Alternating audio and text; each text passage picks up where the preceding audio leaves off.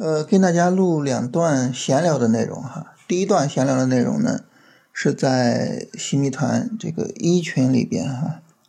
我们有一天闲聊呢，就聊到了就是我们怎么样去读书，怎么样去学习，它的效率会更高一些。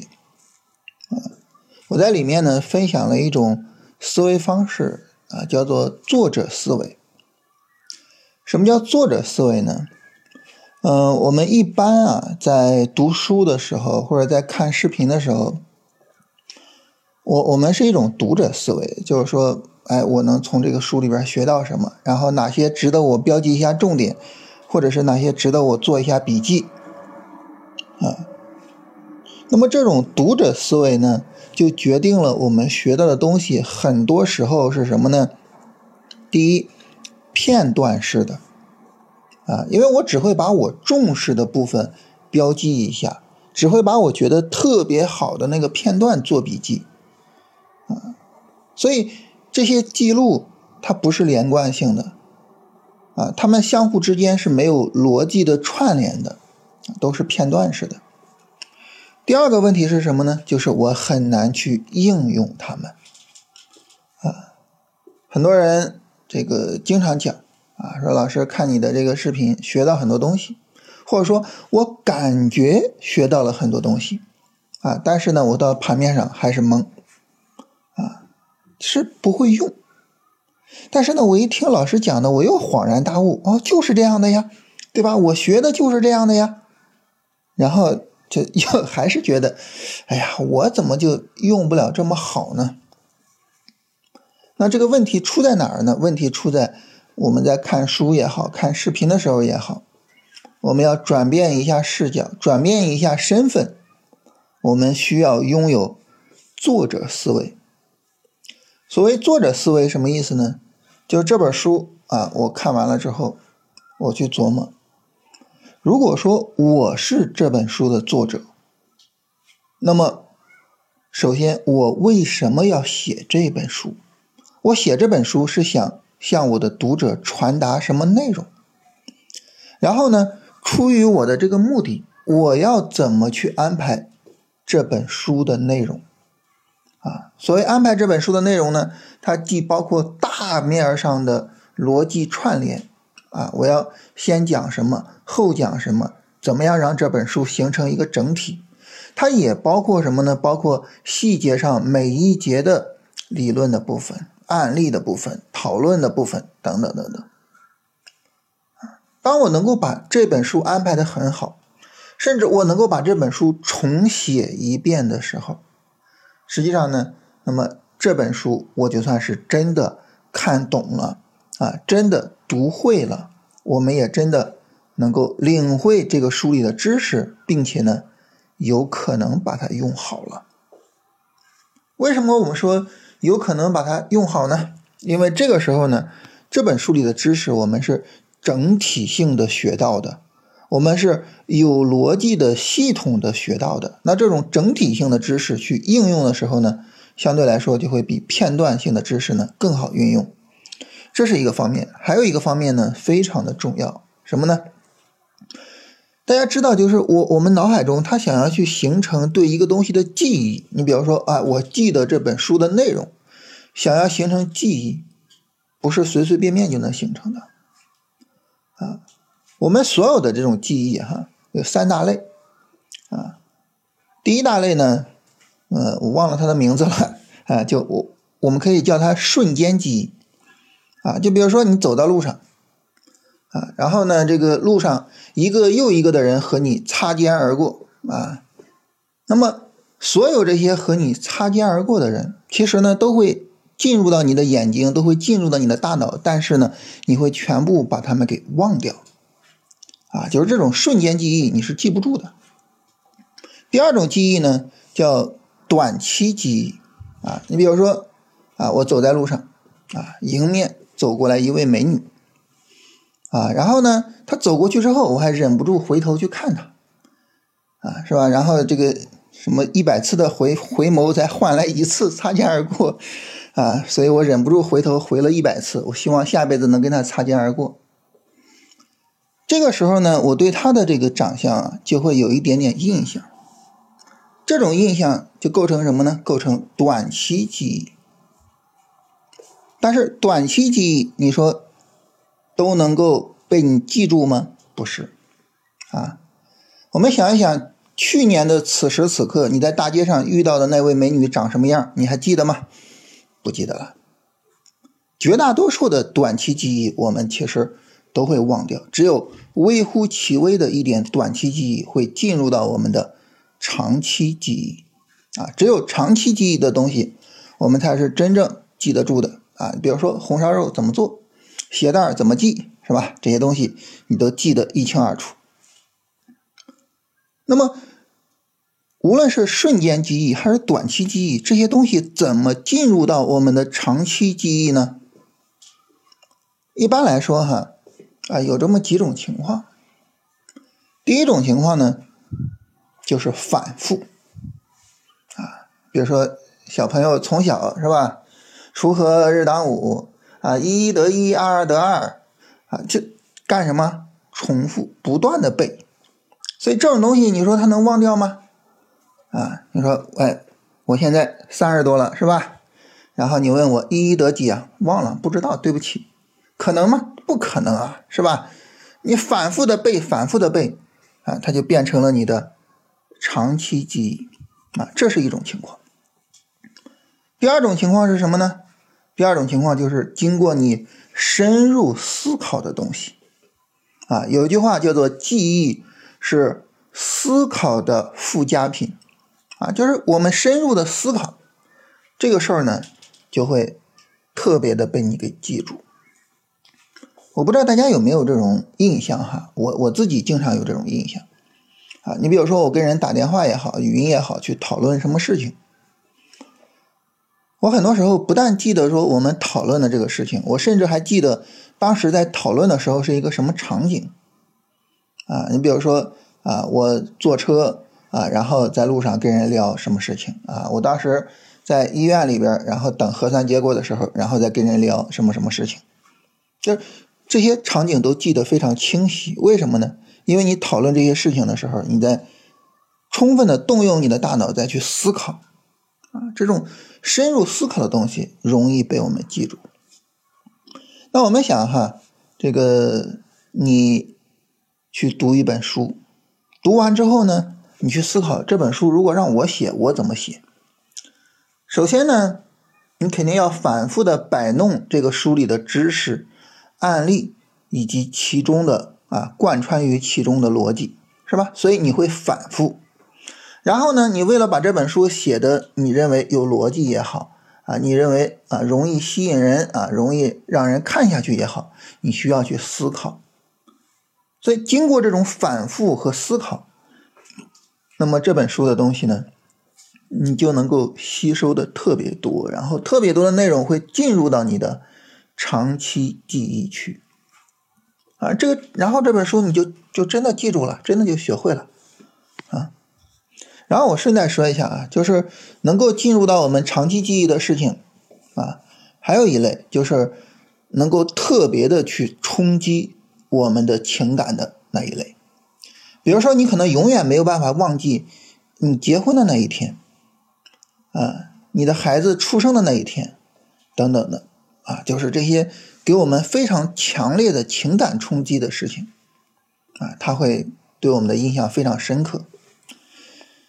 哎，所以呢，你比如说，如果有一天我们持有三只股票，两个跌停，啊，我的印象可能也会非常深刻，啊，那么这是一个什么？这是一个很好的办法，就是帮助我们比较好的去学习，啊，所以呢，在呃当时新米团啊，大家问说啊，这个老师，你看我就是呃。这个很多东西感觉没有学会，或者是很多东西感觉啊学会了不会用怎么办？我说很简单，就是你自己去弄一个二十一天训练营啊。如果说呢你能够梳理出来一套二十一天训练营的东西出来啊，那你就学会了。哈，这这就是所谓的作者思维，是吧？这个你站到我这个立场上，然后呢，你去弄个二十天训练营，你自己去梳理一套逻辑，你要能梳理出来了，你肯定学会了，而且呢，你不但学会了，而且你肯定能够把这些知识给用好啊。所以呢，不要老是听啊，不要老是读者思维啊，而要有作者思维，这个非常重要啊。包括什么呢？包括搞这个交易流程。我们在洗米团呢，就是动不动的就会跟大家把这个。这个流程给梳理一遍，动不动的就把交易流程重新梳理一遍。为什么要反复的重新梳理交易流程呢？就是因为前面说嘛，要反复嘛，要反复，然后你才记得住嘛。但是呢，你说我反复再多次没有用，是吧？你自己反复啊，你自己把交易流程梳理出来之后，一遍又一遍的去看它，每一次做交易的时候，是吧？把交易流程贴到电脑边上。一条一条的对，啊，这一条符合没有？那一条符合没有？一条一条的对，啊，一开始的时候不要着急，就慢慢的一条一条的对，然后到最后呢，这个特别熟了之后，再去把这个甩开，啊，真正做到了随心所欲而不逾矩的时候，啊，再把这个这个成文的东西甩开，啊，这个时候你说啊，你学不会，你用不好，可能吗？不可能，是吧？所以呢，这是第一个要跟大家分享的东西啊，我觉得挺重要的，就是作者思维啊。我们一旦建立了作者思维，你就发现你学东西的速度就会比之前要快很多啊。这是第一个跟大家闲聊的东西啊，是在一群里面聊到的。然后另外呢，就是二群里啊，二群里呢，有位朋友提了个问题啊，因为我在这个跟大家聊阻力位和支撑位的时候啊，我当时就。提到一个事情啊，就是说，价格这个东西呢，是交易者的群体无意识的行为，就我们所有的交易者的群体，我们一起去买卖买卖，然后呢，形成了价格以及呢价格的波动。那在这个过程之中呢，其实绝大多数的交易者都是被情绪所冲击着啊，而是一种就是非理性的行为。啊，可能只有很少量的交易者啊，才是理性的去这个进行交易的这么一种情况。在这种情况下呢，那么大家就提了一个问题，就是非理性的行为是不是很难预测？如果说啊，这个整体的价格运行呈现为一种非理性。那这个时候呢，我们是不是很难去分析、判断和跟踪价格的波动？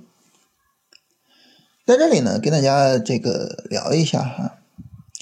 其实呢，我们有一个误解啊，我们以为非理性是很难预测的啊，理性是很好预测的，其实错了。错在哪儿呢？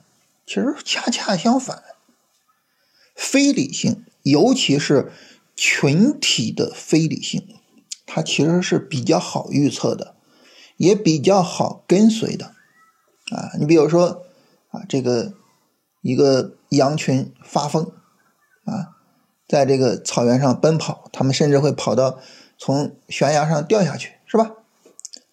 那么这个羊群的方向其实是很好判断的，但是呢，山林里面。有一只老虎在捕猎，你很难判断它会往哪个方向走。就非理性的群体行为，其实它的方向是更为准确的。呃，我还记得在一两年前的时候，在二零年下半年，当时这个跟朋友，当时我们几个朋友见面啊，这个闲聊聊天，当时聊到了白酒，白酒呢那个时候炒作啊。就开始炒那种二三线的白酒。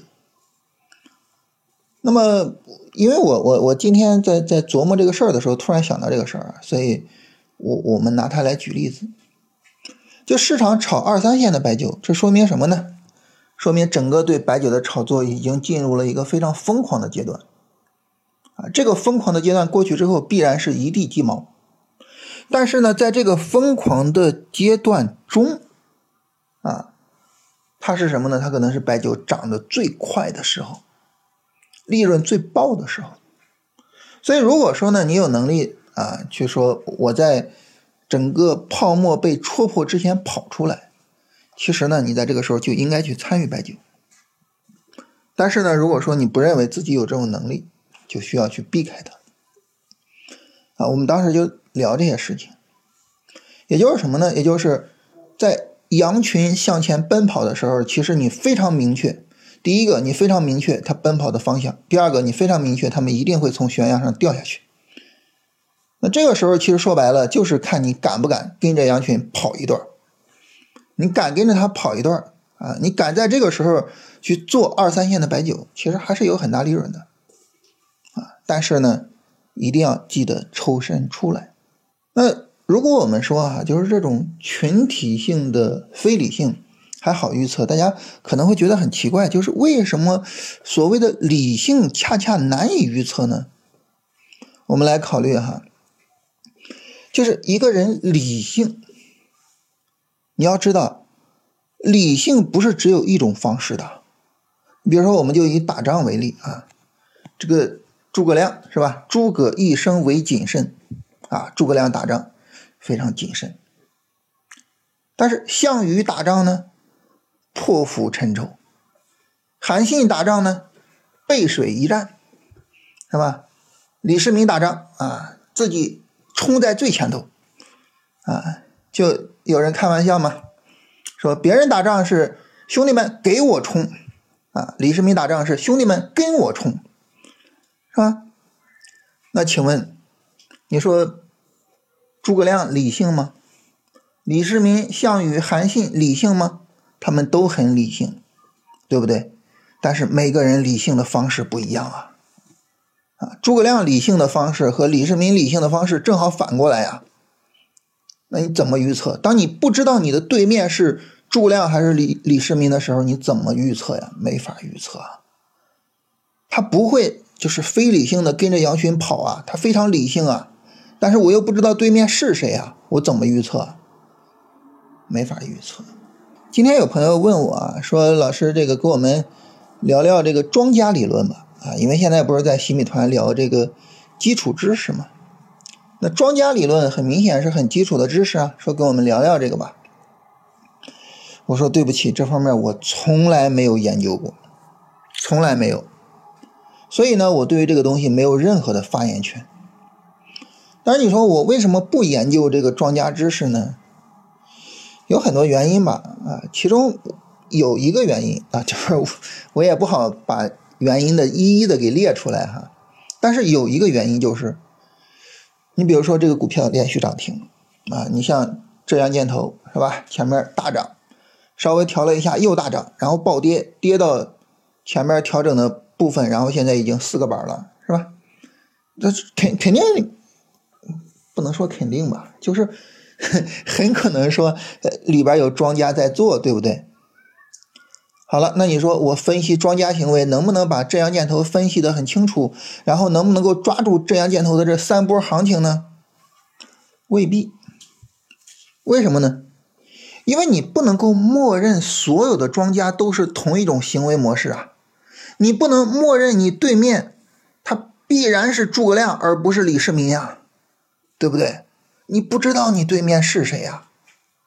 那如果说。啊，这个世界上不是只有一个庄家，而是有很多个庄家。然后这些庄家都是非常理性、非常牛的，同时他们做股票的模式又是不一样的。我的天哪，那那我研究庄家我咋研究啊？我也不知道浙江建投背后的庄家是谁啊，我也不知道这个人的操作模式会怎么样啊。就这些，我我其实搞不懂啊，搞不懂啊，没办法呀，对不对？所以呢，这个时候，其实呢，就是如果我通过理性的方式，啊，我通过这个辨认对面庄家是谁，然后跟庄这种方式去做，我感觉这个难度非常大呀，甚至于这个难度，我觉得根本无法实现。我们看很多的跟庄的那些理论啊，就是呃，他们会去辨认，说对面是山东帮啊，山东帮是什么特点？然后对面呢是什么涨停敢死队啊？涨停敢死队是什么特点？对面是谁谁谁啊？他们是什么特点？啊啊，对我我我我我记得这个禅宗的禅师的这个文章里边就提到这个部分，这个部分就非常牛啊，但是我做不到，而且呢，我也没有能力去研究这些东西，也没有能力去做到。所以我就没有研究过。好了，那这个时候呢，我们就带来了一个问题，什么问题呢？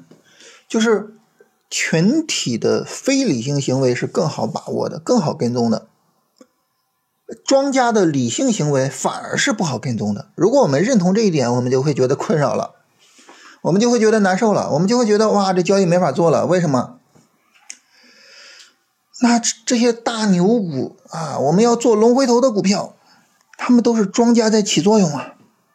这阳箭头是吧？可能就是庄家在起作用，但是我又分析不了庄家的理性行为，我我只能跟着这个群体性的无理性去去去去走。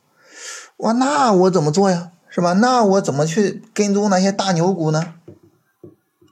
这里边我们要思考一个逻辑哈。一个非常简单的逻辑就是，真正牛的庄家，他究竟是跟群体性的无理性对着干，还是跟他顺着干？这个是很有意思的一个问题。就你不要觉得说群体的无理性行为一定是坏的，或者一定是差的，或者是怎么样？不是。这个世界上，就是在我们的交易市场里面最可贵的一个东西，就是市场形成了共识。你要知道，一个庄家再牛，他的钱毕竟是有限的，而市场群体一旦形成了共识，每一个散户手里的钱再少，那么这个共识所带来的资金也是无限的。所以，真正牛的庄家。真正足够理性的庄家，他要做的并不是和羊群对着干，而是做头羊，做领头的那个羊，然后引领着羊群去跑，啊，引领着羊群按他希望羊群跑的方向去跑。就是如果说一个庄家真正牛到了啊，可以翻云覆雨的程度。他只有利用这种群体无理性，而不是跟他对着干。啊，你跟他对着干，最后没什么好下场。所以，从这个意义上来讲，我觉得其实我们去辨认群体无理性，我们去跟随这个群体的无理性，啊，也是一种跟庄的方式，甚至呢，它可能是一种更简单的。跟庄的方式，而这种群体的无理性体现到什么地方呢？其实就体现到量价关系上。一个放量的上涨，一定是由很多的人形成了共识，然后去买这个板块或者买这只股票。一个缩量的回调，一定是这些买的人他们没有跑。就这种量价分析，帮助我们更好的辨认群体的无理性。然后呢，跟随群体的无理性，然后我们就能够跟随那个庄家，跟随那个头羊跑在前面啊。等头羊开始逃的时候，我们也能辨认出来，是吧？我们也能逃。嗯，我觉得这可能是一个更为有意义的思路。啊当然，这些东西只是思想实验，只是说我们从理论上去讨论，或者是去琢磨这些事情，你没有办法去验证，啊，没有办法去去去把这个世界上所有的散户都找过来看看他们什么样，或者是把这个世界上所有的庄家都找过来看看他们什么样，是吧？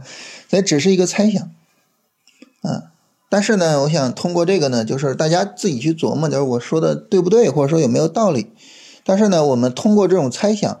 我们看看有没有可能对我们的方法也好，啊，对我们的市场认知也好，就是多一层信任，而不是啊说就是多更多的担心，啊，所以这是跟大家聊一聊。啊，跟大家分享这两个闲聊的内容啊，都没啥用，就是纯粹从这个个人成长的角度，或者说从思想实验的角度去聊这两个事情啊，瞎聊啊，这个 假期之间闲的没事儿是吧？好，我们今天就说这些哈。